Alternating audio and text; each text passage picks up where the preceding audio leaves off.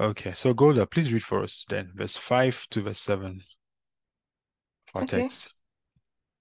For our gospel did not come to you in word only, but also in power and in the Holy Spirit, in much assurance, as you know what kind of men we were among you for your sake. And you became followers of us and of the Lord, having received the word in much affliction with joy of the Holy Spirit, so that you became examples to all in Macedonia and in Achaia who believe. Thank you so much. Right, so we've been saying that in this first chapter, our aim has been to investigate some of the foundational elements, right, that Paul um, applied in Thessaloniki that made the gospel he preached and the life he lived so effective within such a short time.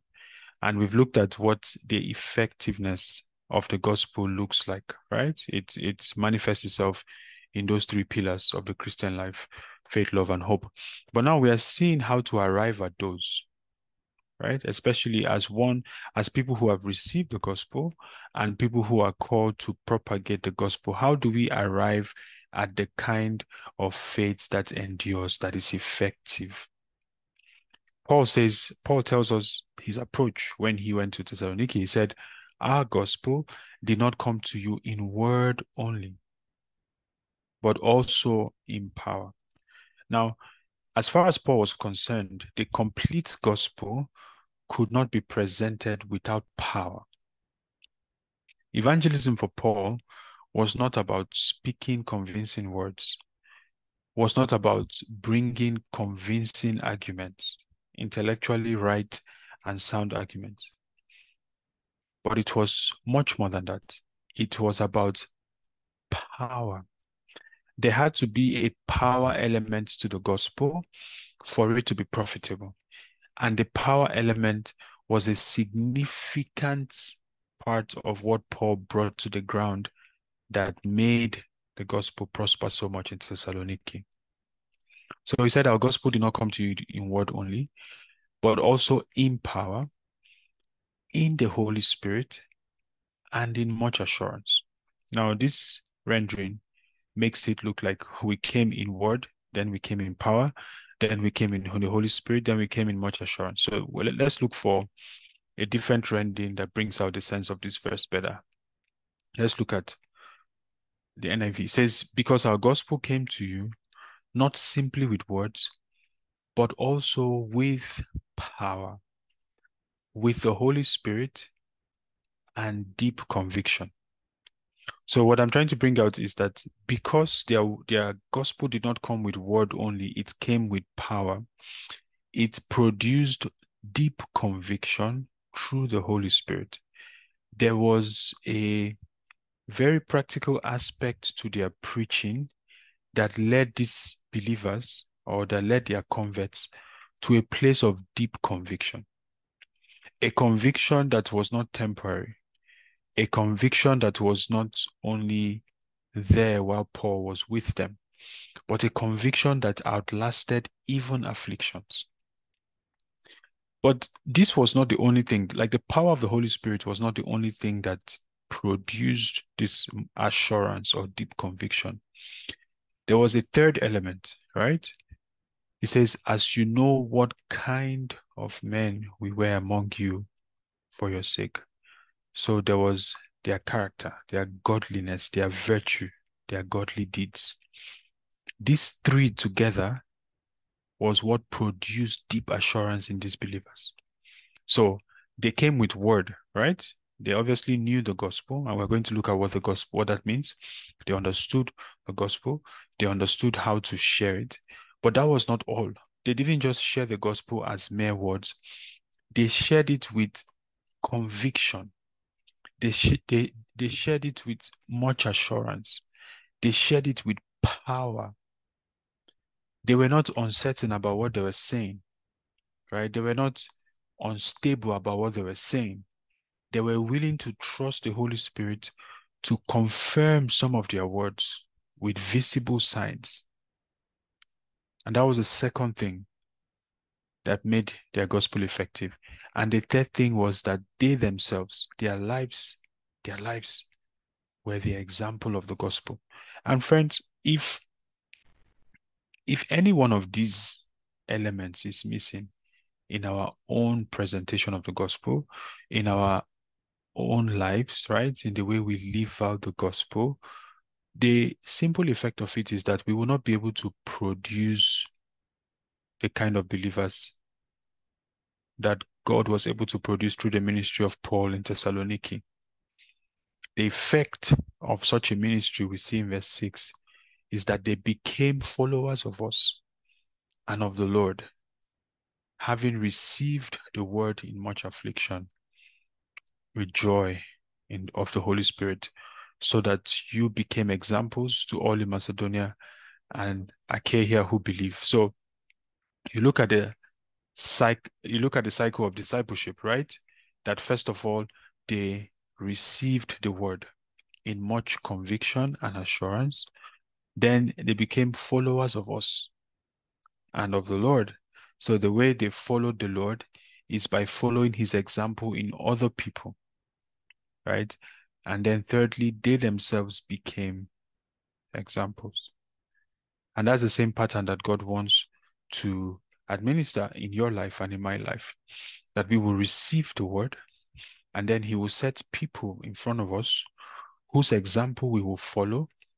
And if it is true that we have received right and we have followed right, God's intention ultimately is that our lives, as ordinary as your life looks, perhaps as difficult as you think it is, that your life will become an example to many in the place where God has planted you. Okay, so I want us to take it one by one. All right, going back to verse 5.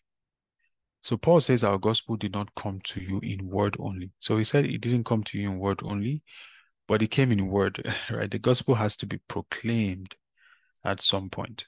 So my question for us, which I would like us to think about is, what is the gospel first? And why is the power and the work of the Holy Spirit so necessary in confirming the gospel? It didn't come to you in word only, but it came to you in power. I have many questions for us. What is the gospel? Why is the power of the Holy Spirit necessary in accompanying the gospel? We can start with that one. I think it's the power of the Holy Spirit that gives the gospel you speak the I want to say opportunity, but I don't think that's the right word. The capacity to actually change lives. Because even from the Bible, Paul planted, Apollos watered. It's always been God that gives increase. It's always been God that can change the heart of man. So it's not by eloquency of speech or it's always by the Spirit. So okay. I think that's why the Holy Spirit there is the vital first. So in as much as we speak, but it's not by our own spirit or our power. Okay. Thank you. But what is it about the gospel that makes the demonstration of power or the supply of the power of the Holy Spirit necessary, expedient for any presentation of the gospel that will be effective? You know that if God opens a door for you to preach to your colleagues, right? What are you going to preach to them? That's essentially my question. What you're going to preach to them is the gospel, right? And Paul tells us in Romans chapter 1 that the gospel, he's not ashamed of the gospel because in the gospel there is a certain power, right? So, what is the gospel? Gospel is the life of God. The life of God? Yeah. I think, you know, it's just it's the good news of Jesus that he died for our sins, he rose again, and he's, you know, tri- basically triumphed over sin and over the enemy, and that he's coming again. I think that is what the gospel is the good news. Okay. Thank you, Stephanie. Yes. So the gospel is primarily good news. But one thing I wanted to emphasize, which you mentioned, Stephanie, is that um, the, the gospel is not the good news about man, right? Or the good news for man, even though it is that, but it's not primarily that. It's not first of all that. The gospel is the good news of God. God has a good news for mankind, right? And that's good news. We see it in the book of Romans, chapter 1, right? Paul calls it the gospel of God because the word gospel means good news. Romans chapter 1, Paul, a bond servant of Jesus Christ, called to be an apostle, separated to the gospel of God, which he promised before through his prophets in the Holy Scriptures. And what's the content of this gospel? It was concerning his son Jesus Christ, who was born of the seed of David according to the flesh, and declared to be the Son of God with power according to the Spirit of holiness by the resurrection from the dead. In these four verses, we have the curriculum of the gospel. That the gospel is about God, that God came down. And when he came down, he came down in a dual identity, right? He, he took on humanity. He took on everything it means to be human. He took on the frailty, the limitation, the weakness of humanity, and ultimately he took on the sin of humanity on the cross on himself. However, despite the fact that he had a lineage according to the flesh, right? That's what he means by he was born of the seed of David, despite the fact that he was fully human. He also had a divine element. The Bible calls it the spirit of holiness, and that it was by that spirit of holiness that he was declared to be the Son of God with power. What that means is that everything that was present in the life of Jesus, that that was, if you like, above standard humanity, was accomplished by the Spirit of holiness. And the ultimate expression of the Spirit of holiness was that it solved man's biggest dilemma, which is death. And so you find that in your presentation of the gospel, um, it usually boils down at the end of the day to did Jesus Christ rise from the dead?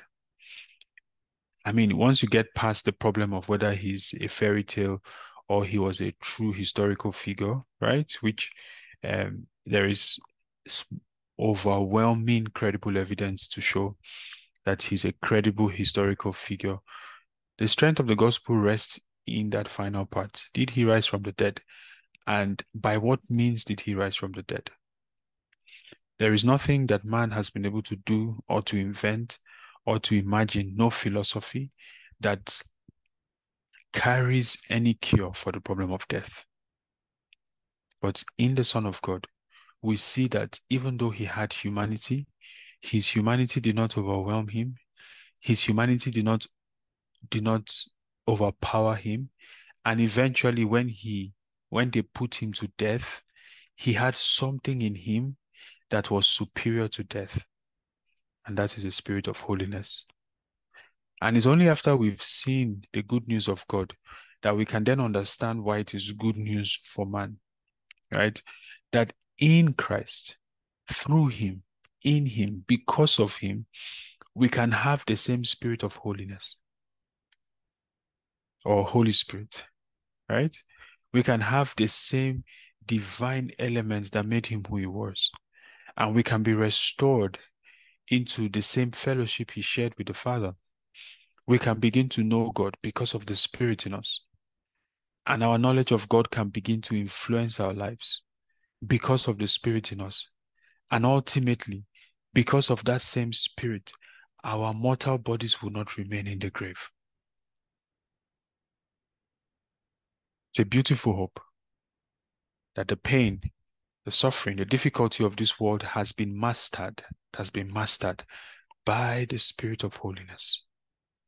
And so everyone who believes in Jesus can migrate from a destiny of death into a destiny of life.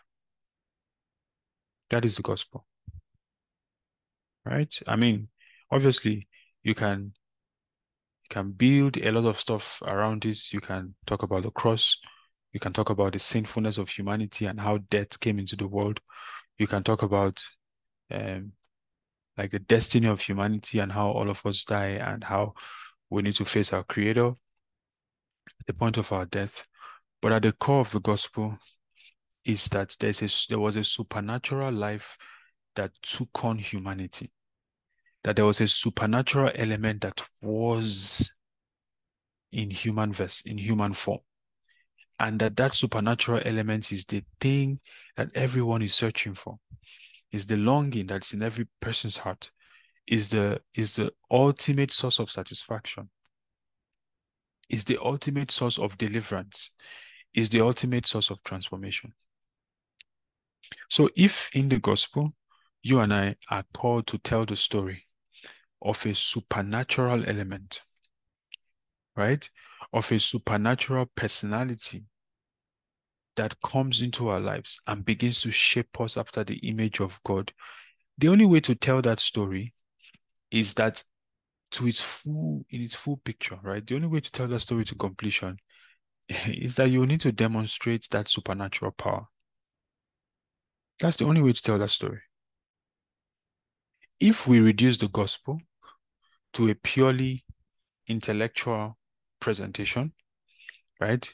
We're sinners, right? And Christ died for us. And if we just confess and say these prayers, we get saved.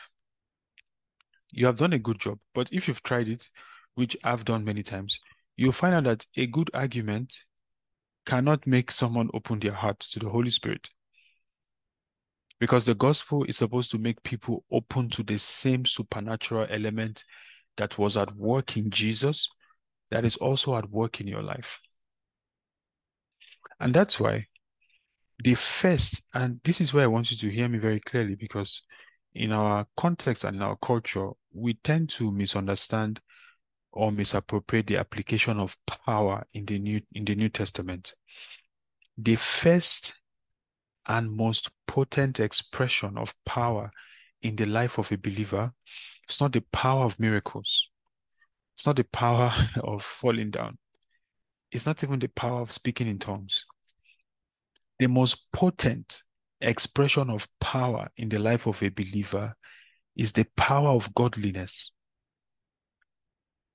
I can show you, and maybe I should, but I can show you that every time that the apostles in the New Testament referred to power, the power of godliness was at the heart of what they were referring to.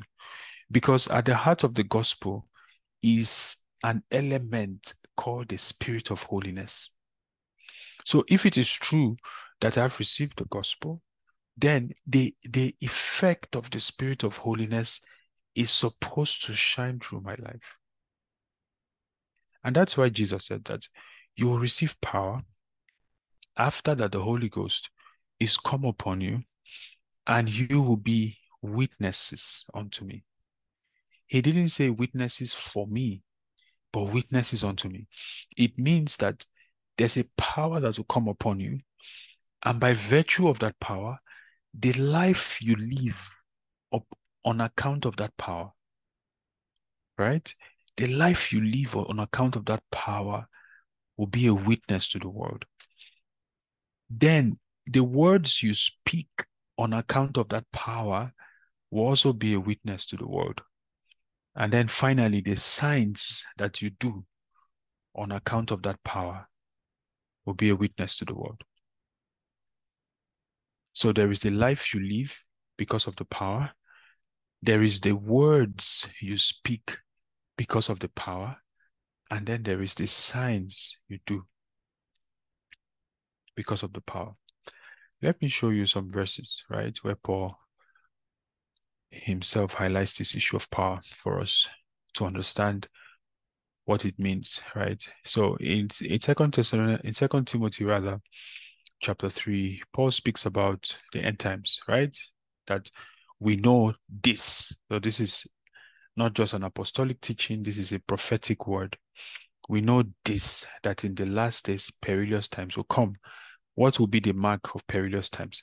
The mark of perilous times will not be the lack of spiritual power per se, but rather the primary mark of the perilous times will be in moral degradation. And he begins to talk about the different levels of moral degradation, right? Lovers of themselves, lovers of pleasure. And then in verse 5, he says that people will have a form of godliness but deny the power of it. So it means that it is easy to have a form of godliness. And in many ways, if you get born again, if you get saved into any Christian context, it's very easy for you to pick up the form of godliness. But he's saying that the form of godliness is never enough. It is the power of godliness that makes all the difference. The gospel is nothing outside of the power that transforms us to live in a godly way. And the enduring proof of the gospel is not that we have a form, we're able to raise our hands. You know, we're able to sing certain songs, we're able to use certain slang and language, we're able to belong to a community, we're even able to pray and speak in tongues. But the proof is that a certain life will begin to form. That life will become a witness to those around us. That life, nobody can argue with the proof of your life. Nobody can argue with the witness of your life. It's a burning witness. I had the privilege to share the gospel with a Muslim brother over the weekend, you know, and in the midst of everything that we were talking about, they he could not deny the evidence of my life. He looked at me and said, I know you were not like this 10 years ago. I can I can see there are many things about this gospel I don't understand, but I can see that the transforming work of the Holy Spirit that you're talking about, I can see that that your life is it. Yes, this is the primary expression of power.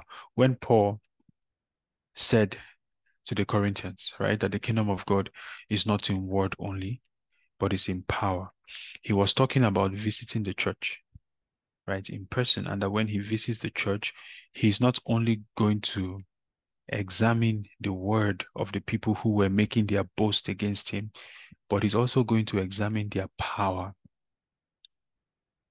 So, of course, there's an aspect of that power, like we said, that has to do with signs, right? But what he was speaking about primarily was that he was going to check when he came if the power of godliness was visible upon them.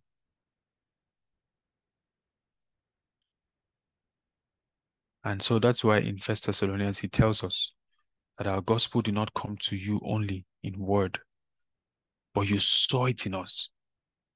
Yes, you saw it in us. And and the fact that we were staking our lives on the gospel, that even though it had cost us everything, we were standing firm in our conviction. It led you to a place of deep assurance that what we were saying was true. So that's the first manifestation right, of power. The second manifestation of power is in the power of the word, right? Because as you live your life, God is going to lead you to declare the word, right? To explain the gospel, if you like, or declare the gospel. Now, the way to declare the gospel is in the Holy Spirit and in much assurance. And that is when the problem of sin or compromise or slothfulness becomes an issue in a believer's life.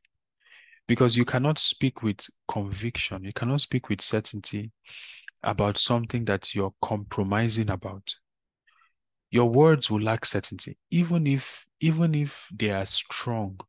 The Holy Spirit will not have any basis of assurance upon which to mark it on the heart of your hearers that these words are true.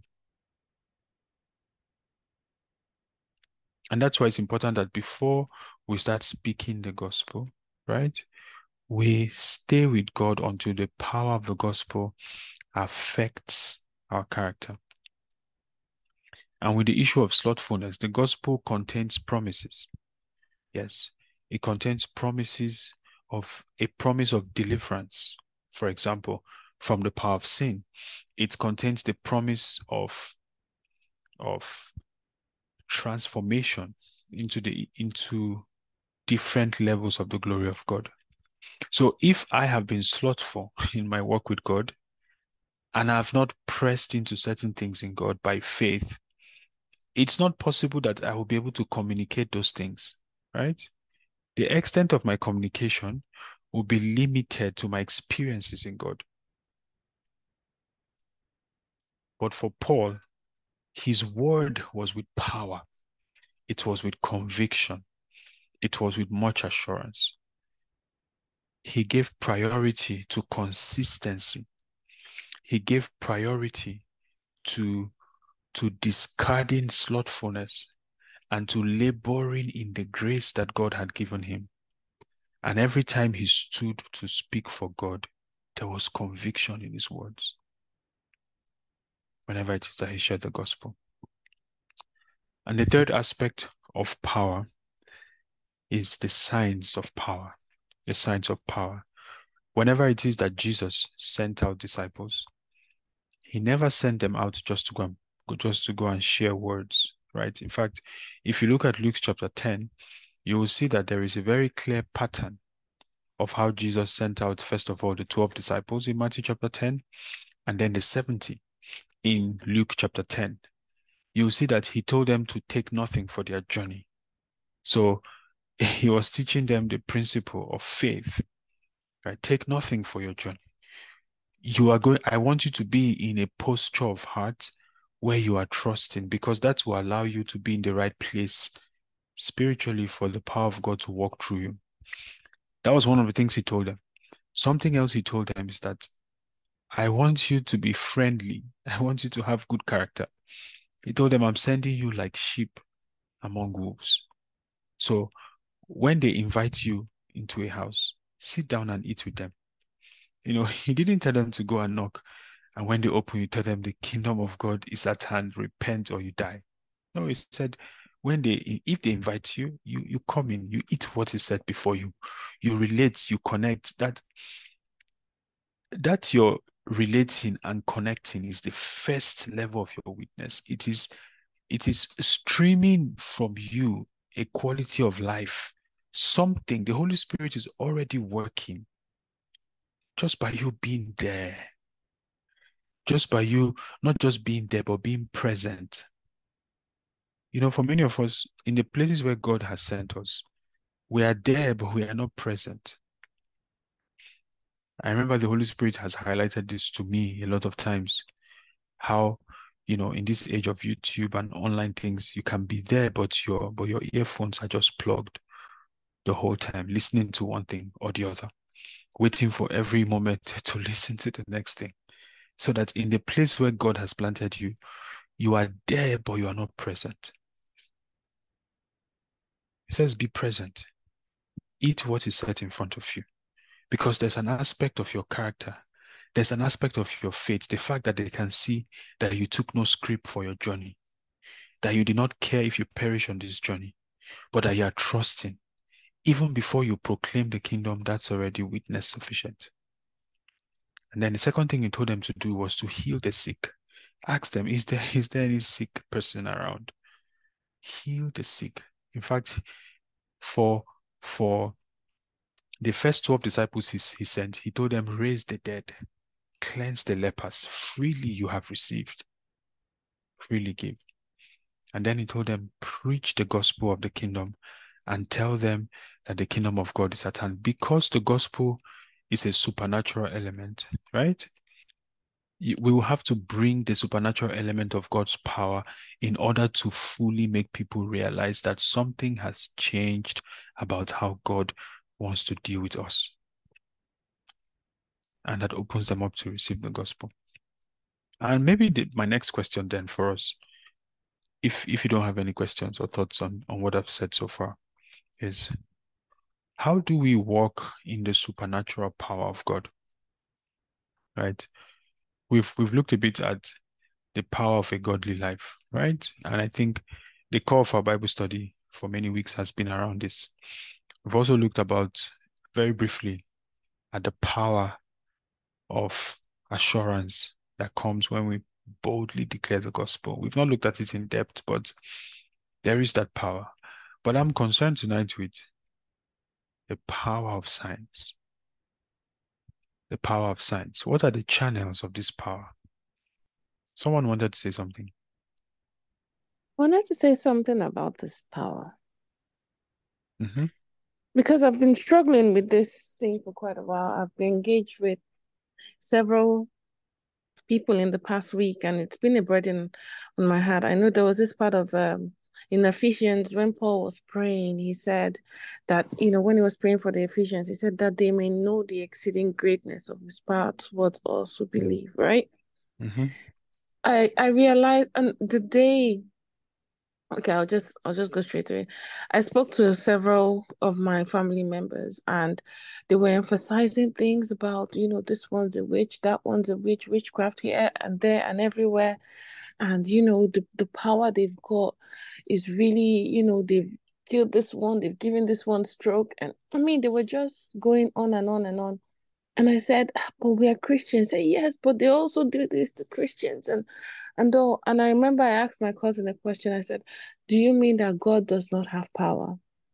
And she went quiet. And then I asked, you know, another family member, Are you saying that God is not powerful? And then they went quiet as well because it just felt like, yeah, we are Christians, but you know, do we really is there anything that we can use to prove these people darkness is forcefully advancing as far as they're concerned? And i'm like do you think god is sitting down with his hands folded and saying yes okay let him come and oh i remember. Yeah she said oh when next you go to nigeria when you eat in a restaurant make sure you take your bone with you and i'm like why would i take my bone you know with me why won't i just leave my bone in the plate so they can discard it she's like no your bone is connected to your destiny. They're now taking bones to to affect you, you know, to steal people's glory or something like that. I'm like, wow, is it this bad? And I, said, Mom, I'm not gonna take my I'm not going to take my bone with me. I'm not gonna put my bone inside my bag because I'm afraid of she said, I've, I've told you, you're gonna, you know, they can kill you, they can do this, they can do that. And I said, And do you think I serve a God that's so powerful? And she just went quiet. That night I couldn't sleep, but that prayer dropped into my heart, and that was the whole prayer I could pray.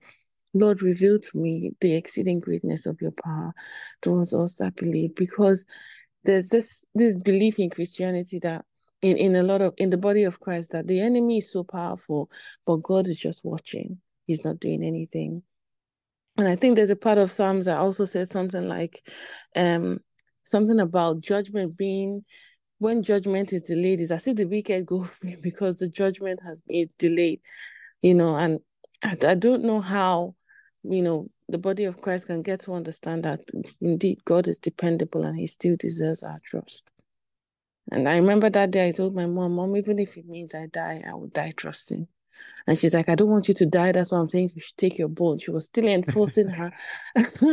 I'm just giving you an example that this is a very, very critical aspect of you know the Christian walk. They believed in you know mixing bitter leaf with water and salt in order to get favor, rather than you know wait believing in the prayer that they've prayed for favor. Mm-hmm. So I, am just yeah, I'm, I'm, glad that you're raising it because I feel like it's a burden on the heart of God, that, you know, for the season as well. Okay. Thank you for your comment, Stephanie. You know, it's not that people do not believe that God is not powerful, right?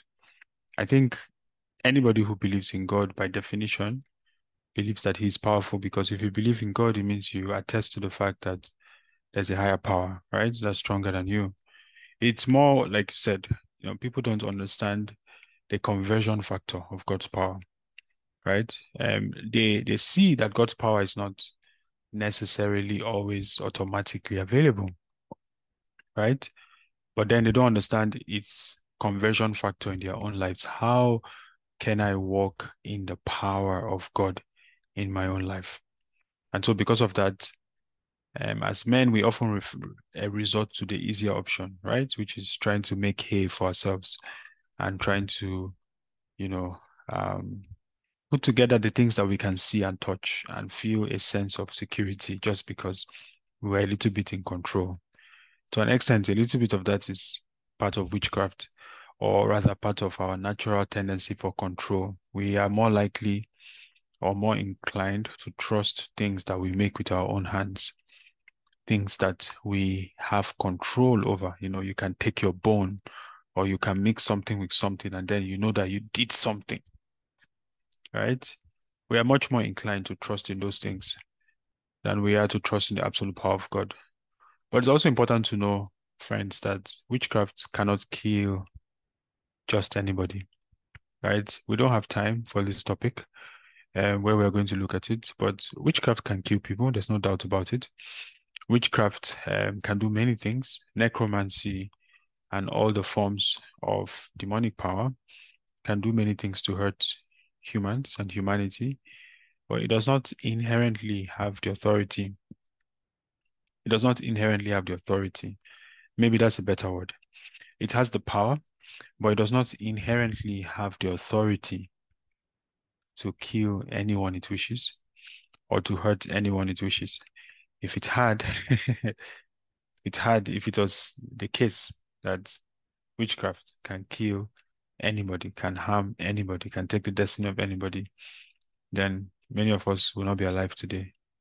In fact, um, our African people, which who are quite well versed in this topic, would have been successful in most human endeavor. You know, if we're going to play World Cup, we just use witchcraft and we beat all the other teams and we win the World Cup, for example.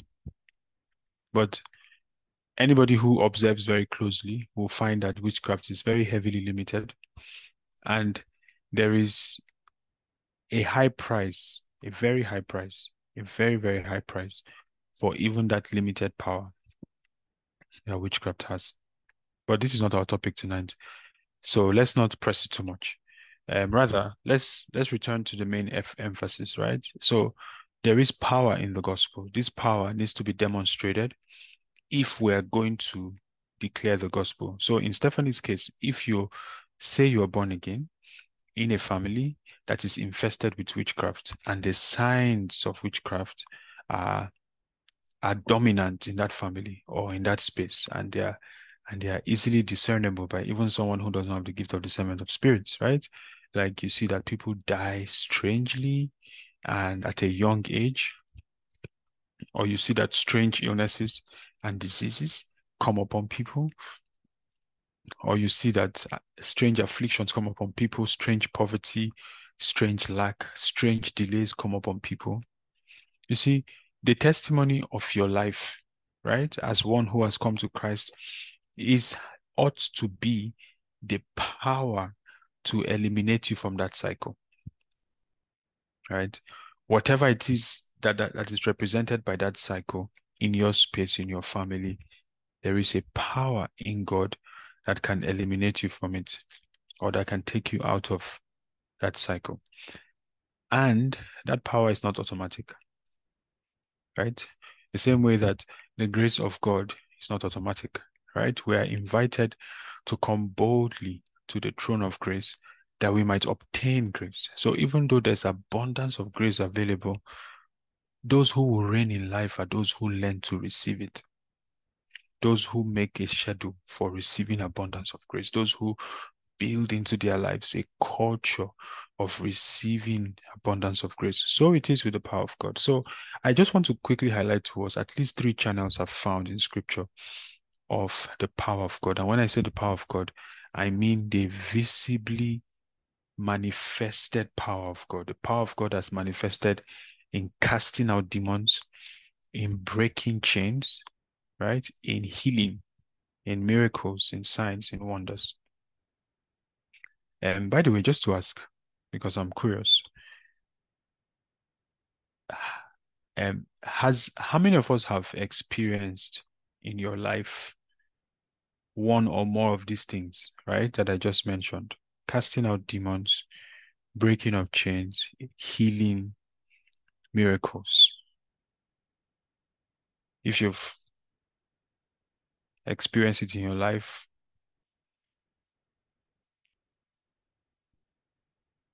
okay. We have Terence. We have Mary.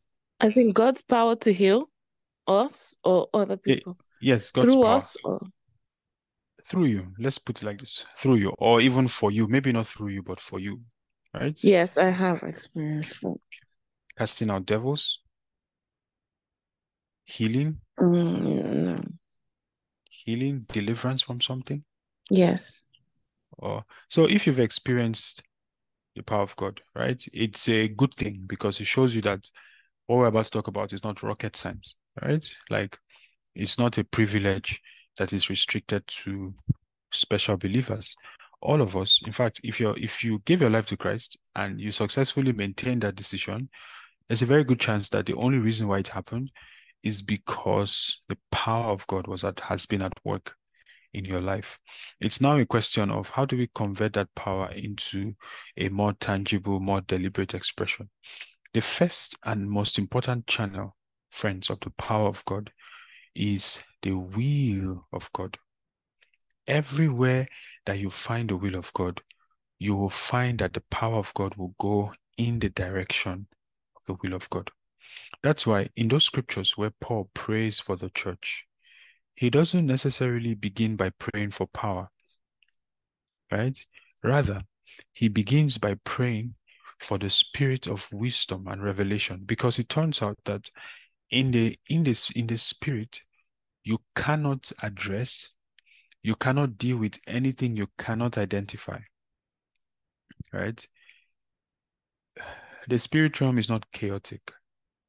It's not a realm of hit and miss you know i don't know if you've prayed prayers like every every power in my father's household now of course there are many times that or there are some times that the holy spirit could lead you to to to throw such a blanket statement in prayer but when it comes to deliberate warfare or deliberate manifestations of God's power, a lot of specificity is needed. Even Jesus, in his operations of God's power, he used a lot of specificity, right? When he called Lazarus out of the grave, he was very careful to mention his name. Lazarus is you I'm calling comfort. Because if if he didn't apply that specificity, many many more people would have comfort because hope you know that it is the voice of Jesus on the last day that will raise the dead. So he had to be very clear about who he was calling forth. Right? Lazarus, comfort. Whenever it is that Jesus, when Jesus met the man, right, at the pool of Bethesda, right, who had been sick for over 37 years, he asked him, What would you have me do for you? Because as I'm standing here, there are so many things I can do for you. And there are so many things you might want me to do for you. But there's only one thing that God wants to do for you, actually. So, what would you have me do for you? In fact, part of that story is that Jesus went to a pool, right? That the tale of the day was that occasionally an angel came and stirred the waters, and whoever jumped into the waters first was healed. He went to that pool and he didn't heal everybody. He went to the pool, went to one man, healed one man, and left. The power of God moves in the direction of the will of God. In the in the book of Matthew chapter 10, right, when when we see Jesus sending out the 12 disciples, right, and telling them, cast out devils, raise the dead. Do you realize that even in that what looked like free check, right, a blanket instruction, he was very specific about where this power was supposed to be manifested. He was like, don't go into the lands of the Gentiles. Don't go into Samaria. Rather, go into the lost sheep of Israel. So that there was a divine direction. And this is what you and I must understand. That the thing, when, when the Bible says in John chapter 1, right, that as many as received him, to them he gave the right the authority to become the sons of God. We must understand what that means. One of the things it doesn't mean is that we have the right to do anything we want. Certainly not in the spiritual, right? But one of the things it means is that we have the right to enforce the will of God on earth. And if we have the right to enforce the will of God on earth, then it means that we just need to discern it. So you see, that the will of God is primal, is primary for prayer, it is primary for faith, it is also primary for power. And that's why even in the manifestations of the gifts of the Spirit, you know, there are some gifts of power. They're what we call the power gift.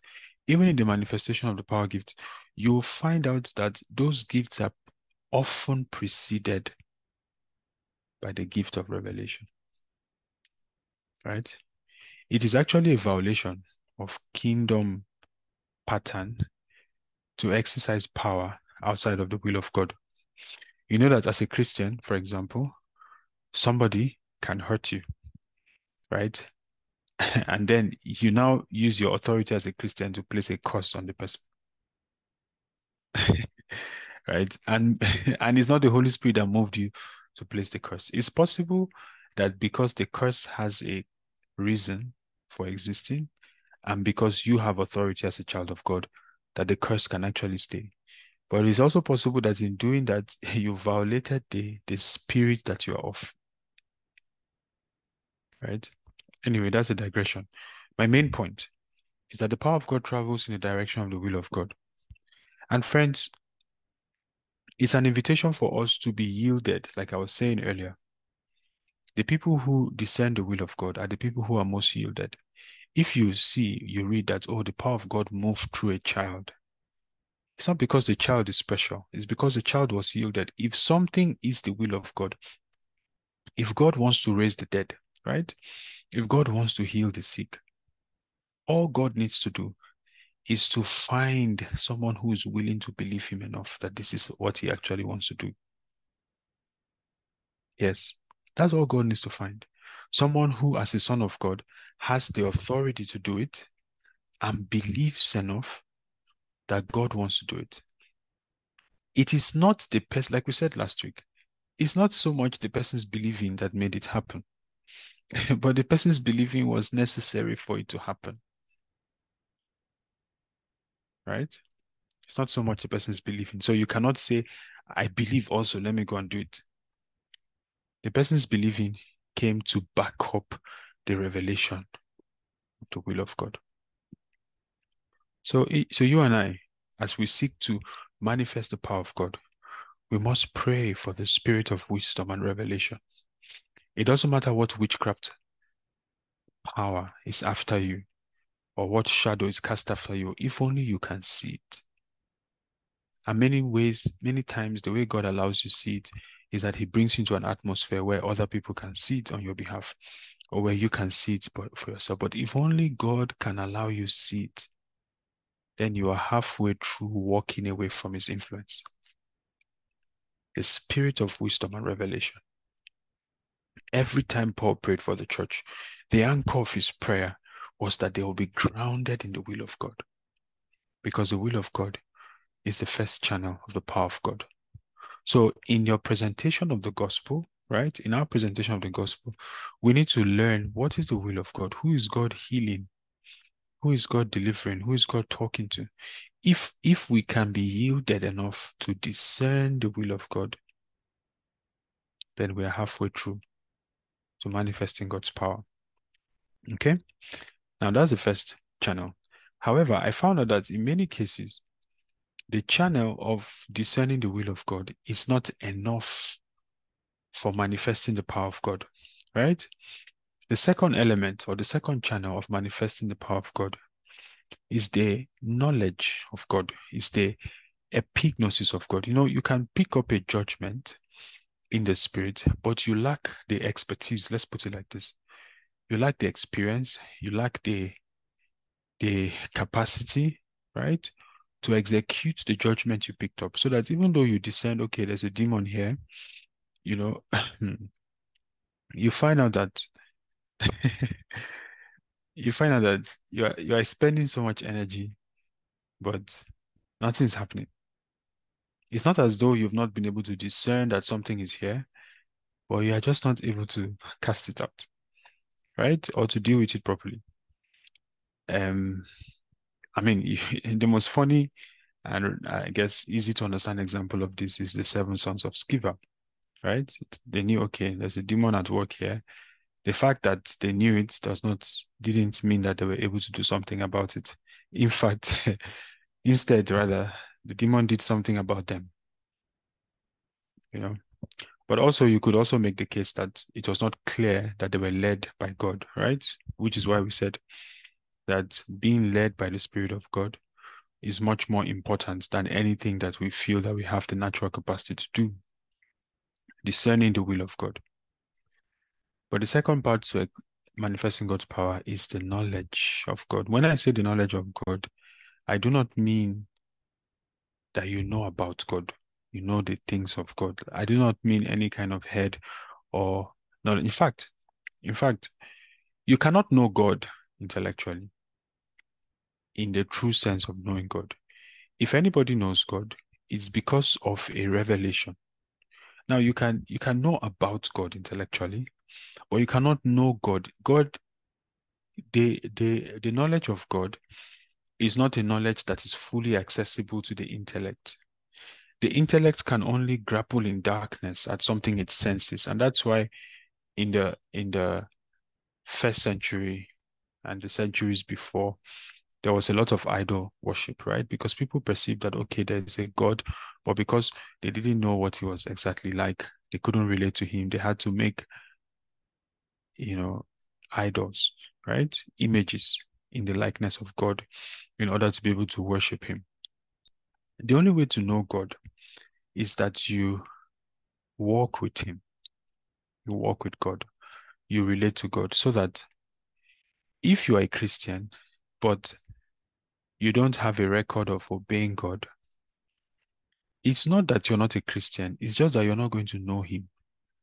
And unfortunately, there are going to be situations that will come up in your life that will need a knowledge of God for you to be able to handle them, right? And if you don't have that knowledge of God, you will not be able to handle them. If we look at, if we think about it in the natural intellectual space, right? When you say you know something, let's say go that you you like you work in a factory, right? Let's say you say that you know how to operate a machine. What do we mean by that? What we mean is that the knowledge is part of you. There was something that you did at some point to acquire the knowledge, right? Maybe you did a training, you read a book, or you watched a video or whatever. But the point when you arrive at the point where you say you know you know how to operate this machine, it's a knowledge that is with you, right?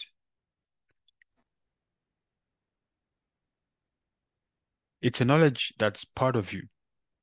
Yeah. That's that's the same way it is with the knowledge of God. Right? That there are times when God will take you through trainings, through instructions. The purpose of those instructions is not necessarily that something will happen, but it is so that you can know God. So that in the day of battle, in the day of trouble, or in the day when the demand is made to manifest the power of God, you can bring to bear what you know about God. So that's why um, Jesus, when he went into the Garden of Gethsemane, he informed Peter and, he, and those that were with him, the disciples, and he told them, Pray that you do not enter into temptation. That this prayer you're about to pray tonight, I know that your flesh is weak, but the spirit is willing. If you can pray it, you will not enter into temptation. Now, we know that Peter didn't manage to pray that night and he fell asleep. And within 24 hours, he denied Jesus three times.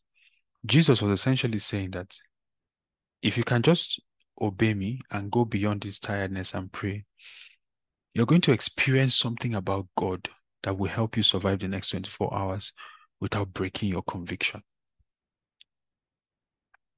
So you see that the knowledge of God cannot just be exposed to the natural man just because the natural man desires it. We'll have to walk with God. We'll have to walk with God. Second Peter chapter. Sorry that we're a bit over time, but I think it's important for us to look at this. Second Peter chapter 1. Grace, verse 2, grace and peace be multiplied to you in the knowledge of God and of our Lord Jesus, as his divine power has given us all things that pertain to life and godliness through the knowledge of him who called us by glory and virtue, his divine power. What does all things mean to you? Is it a breakthrough? Is it a healing? Is it a restoration? Right? Bible says his divine power. His divine power has given you and I access to all things. Nothing is, a, is excluded from this list. All things that pertain to life and godliness. And how do we break into that power? He says it's by the knowledge of him, by the revealed knowledge of him. So yes, this is how we walk in power. That through a track record of obedience, of walking with God, we gain spiritual knowledge, of enduring difficult seasons, of continuing with God even when it didn't make sense, of keeping God's commandments, of keeping to God's instructions. The reward for such seasons is that we get to know God. Yes. And friends, I want to encourage you that every now and again, the Holy Spirit will come and invite you to a journey.